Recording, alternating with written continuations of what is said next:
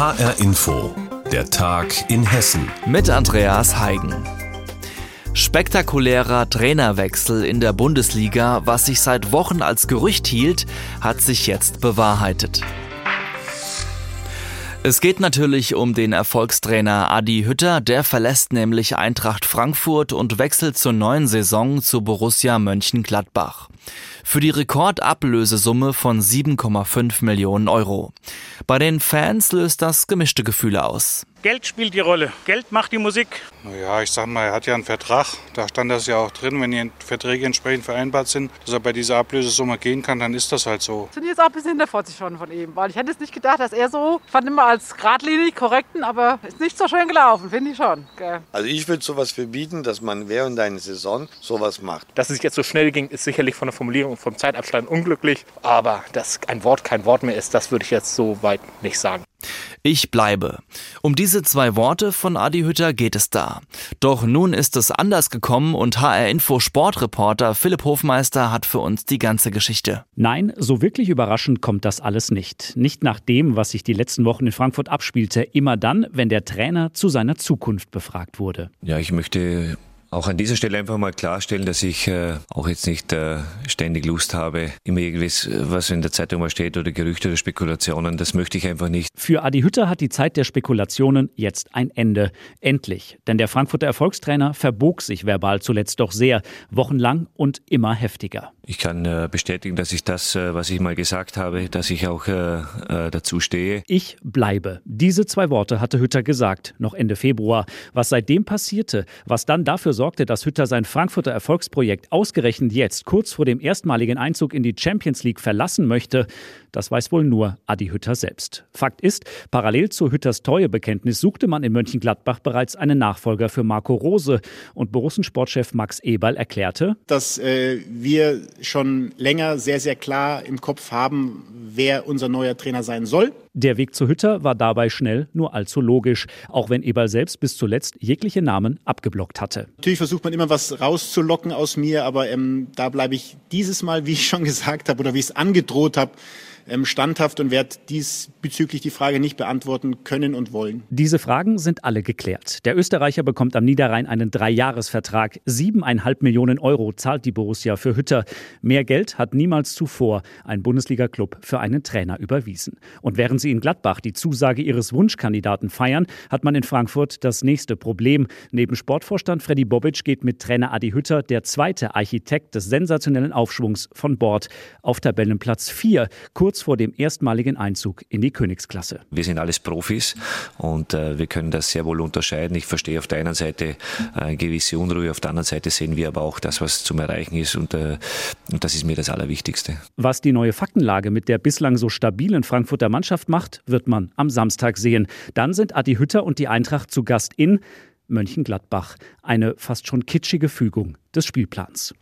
Trainerwechsel bei Eintracht Frankfurt. Adi Hütter geht zu Borussia Mönchengladbach. Philipp Hofmeister hat berichtet. Testen, testen und nochmal testen, das scheint mittlerweile die Devise in Berlin. Das Bundeskabinett hat nun auch die Testpflicht für Unternehmen beschlossen. Die sollen ihren Mitarbeitern mindestens einmal in der Woche verpflichtend Tests zur Verfügung stellen. Losgehen soll das voraussichtlich schon kommende Woche. Unsere Reporterin aus der HR Info Wirtschaftsredaktion Ursula Meyer hat in Hessen dazu Reaktionen eingefangen. Es gibt manche Unternehmen, für die ist die Testpflicht überhaupt kein Problem. Bestes Beispiel der Autobauer Volkswagen. Er betreibt hier in Hessen in Baunatal ein Werk. Da soll es bald sogar zweimal pro Woche Tests geben für die Mitarbeiter in den Fertigungshallen und Büros. Für die bleiben die Tests natürlich freiwillig, betont Pressesprecher Alexander Gautscher. Die Selbsttests bekommen die Kolleginnen und Kollegen in ihrer jeweiligen Abteilung und können diesen dann vorzugsweise von zu Hause aus benutzen, idealerweise vor Arbeitsantritt. Und diese Tests seien kostenlos. Langfristig will das Unternehmen fürs Testen Räume einrichten, da kontrollieren etwa Sanitäter mit. Jede Woche braucht es tausende Tests allein für dieses eine Werk. Aber finanziell dürfte das für VW kein Problem sein, da das Unternehmen zuletzt Milliarden verdient hat. Andere ächzen unter der Testpflicht, etwa Thomas Will. Er betreibt ein Restaurant in Eppstein und verkauft im Moment nur noch Schnitzel und Co. to go. Da kommt also kaum Geld rein. Trotzdem hat Will etwa 20 Mitarbeiter. Die müsste er regelmäßig durchtesten. Das kann er sich momentan aber kaum leisten. Das sind 1600 Euro im Monat.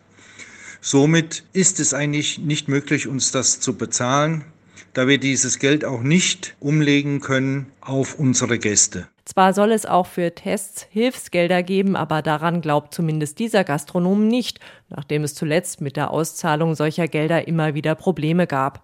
Aber braucht es überhaupt so eine Testpflicht? Nein, findet der Hessische Industrie- und Handelskammertag. Gegen die Tests an sich hat man dabei nichts. Aber so erklärt der HIHK-Präsident Eberhard Flammer. Uns stört einfach der Vorwurf gegenüber der Wirtschaft, dass wir etwas versäumen würden, was wir nicht versäumen. Da wird die Wirtschaft als Feindbild aufgebaut. Das ist nicht akzeptabel. Schließlich würden bereits bis zu 90 Prozent der Betriebe freiwillig Tests anbieten oder zumindest vorbereiten. Ähnliches berichtet der Hotel- und Gaststättenverband DEHOGA. Auch viele Hotels und Gaststätten würden schon testen, selbst wenn das vor allem kleinere Betriebe enorm belasten würde. Die Gewerkschaften begrüßen derweil die Testpflicht, denn an eine freiwillige Selbstverpflichtung würde sich nicht jedes Unternehmen halten. Und auch viele Mitarbeiter sind für die Tests dankbar. Dazu zählt Roberta Weber, Personalrätin der Frankfurter Förderbank KfW. Sie kommt immer noch oft ins Büro, denn manchmal muss man mit den Menschen in Kontakt gehen und ihnen auch im Gespräch in die Augen sehen können. Deswegen bin ich beruhigter, wenn möglichst viele Beschäftigte das Angebot annehmen. Da ist meine eigene Sicherheit und die aller anderen vor Ort tätigen Mitarbeiter erhöht. Deswegen will sie sich auf jeden Fall regelmäßig jede Woche testen lassen, sobald das auch in der KfW möglich ist. Corona-Testpflicht auch für Unternehmen und wie die Reaktionen dazu in Hessen ausfallen, darüber hat Ursula Mayer berichtet. Ein ganz besonders sehenswertes Schauspiel bietet sich am nordhessischen Edersee. Nach dem schneereichen Winter ist nämlich die Talsperre randvoll und läuft derzeit über. Eigentlich sollten die Stauseen vor der Sommersaison immer voll sein, aber weil es in den letzten Jahren immer weniger geregnet hat, war das kaum der Fall. HR-Inforeporter Sascha Pfannstiel berichtet über das Spektakel am Edersee. Beeindruckend. Aus allen Öffnungen der Mauerkrone stürzt das Wasser mit lautem Getöse fast 50 Meter in die Tiefe. Der See ist nach der Schneeschmelze mit rund 200 Millionen Kubikmetern quasi bis zum Anschlag gefüllt. Mehr geht nicht. Also wird vermutlich noch bis Donnerstag kontrolliert Wasser abgelassen. Und das in den hessischen Osterferien, in denen normalerweise zahlreiche Gäste am Edersee wären. Doch so voll die Talsperre auch ist, so dürftig fällt der Start der diesjährigen Tourismussaison aus. Corona lässt grüßen. Schwere Zeiten für die Tourismusbetriebe am Edersee. Doch die Sperrmauer wurde einst ja auch aus ganz anderen Gründen errichtet, wie Ederseekenner Uli Klein weiß. Also die Zweckbestimmung der Talsperre wird in erster Linie davon äh, dominiert, und zwar die Niedrigwasseraufhöhung der Weser, sofern die Weser Niedrigwasser führt.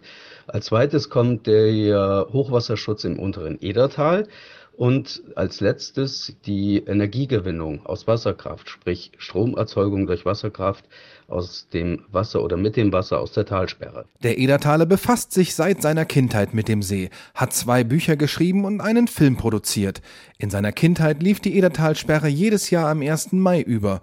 Schon seit einigen Jahren allerdings hat es ein solches Bild wie heute nicht mehr gegeben. Zum letzten Mal lief die Edertalsperre am 9. Mai 2014 über.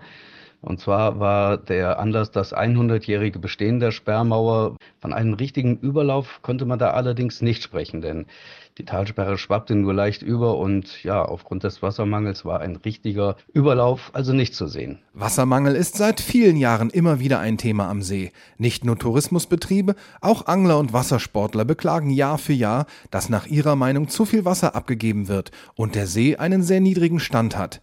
Doch auch das hat seinen Reiz, zieht viele Gäste an, wie Uli Klein zu berichten weiß. Ja, im Spätsommer bzw. im Herbst tritt das sogenannte Edersee Atlantis zutage. Als allererstes taucht aus dem Fluten des Edersees die äh, Brücke bei Asel auf, als nächstes dann die Bauwerke in Berich, der Bericher Hammer, die Bericher Hütte.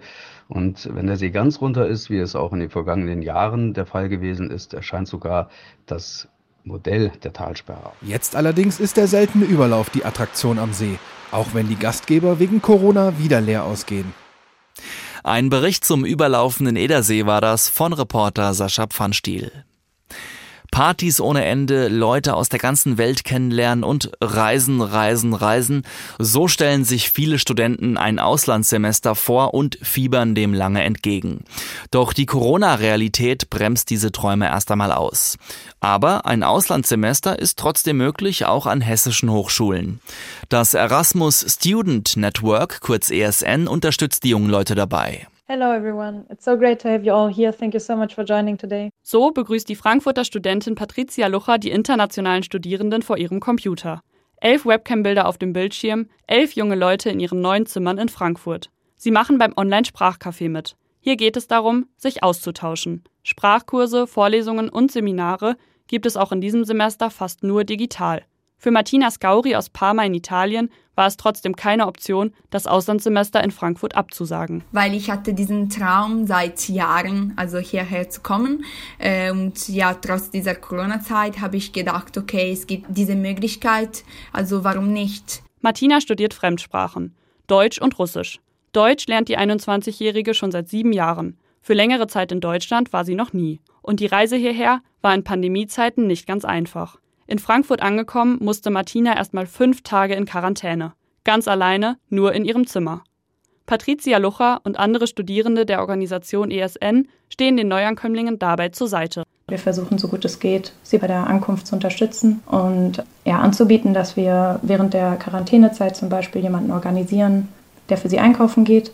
Erzählt Patricia Lucher. Sie weiß, dass in Pandemiezeiten deutlich weniger internationale Studierende nach Frankfurt kommen als sonst. Diesen Trend bestätigen auch andere Universitäten in Hessen. In Kassel hat sich die Zahl der Austauschstudierenden im Vergleich zum letzten Vor-Corona-Jahr fast halbiert. Die, die trotzdem herkommen, machen das Beste aus der aktuellen Situation.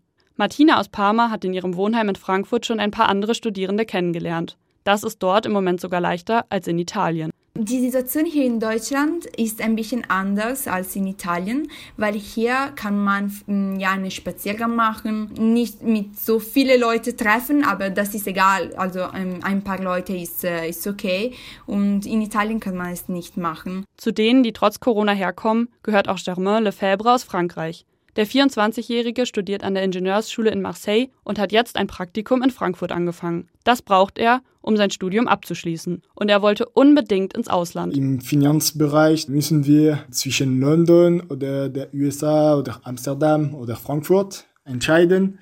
Und da ich äh, ein bisschen Deutsch spreche und die Corona-Situation äh, in die anderen Länder, sie sind sehr kompliziert. Die Wahl äh, war ganz leicht für mich. Jetzt hat Germain nur Homeoffice. Immerhin wohnt er in einer WG und ist nicht ganz allein. Dass Frankreich aktuell zu den Hochrisikogebieten zählt, macht die Situation für ihn schwierig. Aber an die Rückreise denkt er noch nicht. Erstmal hat er jetzt sechs Monate in Frankfurt vor sich.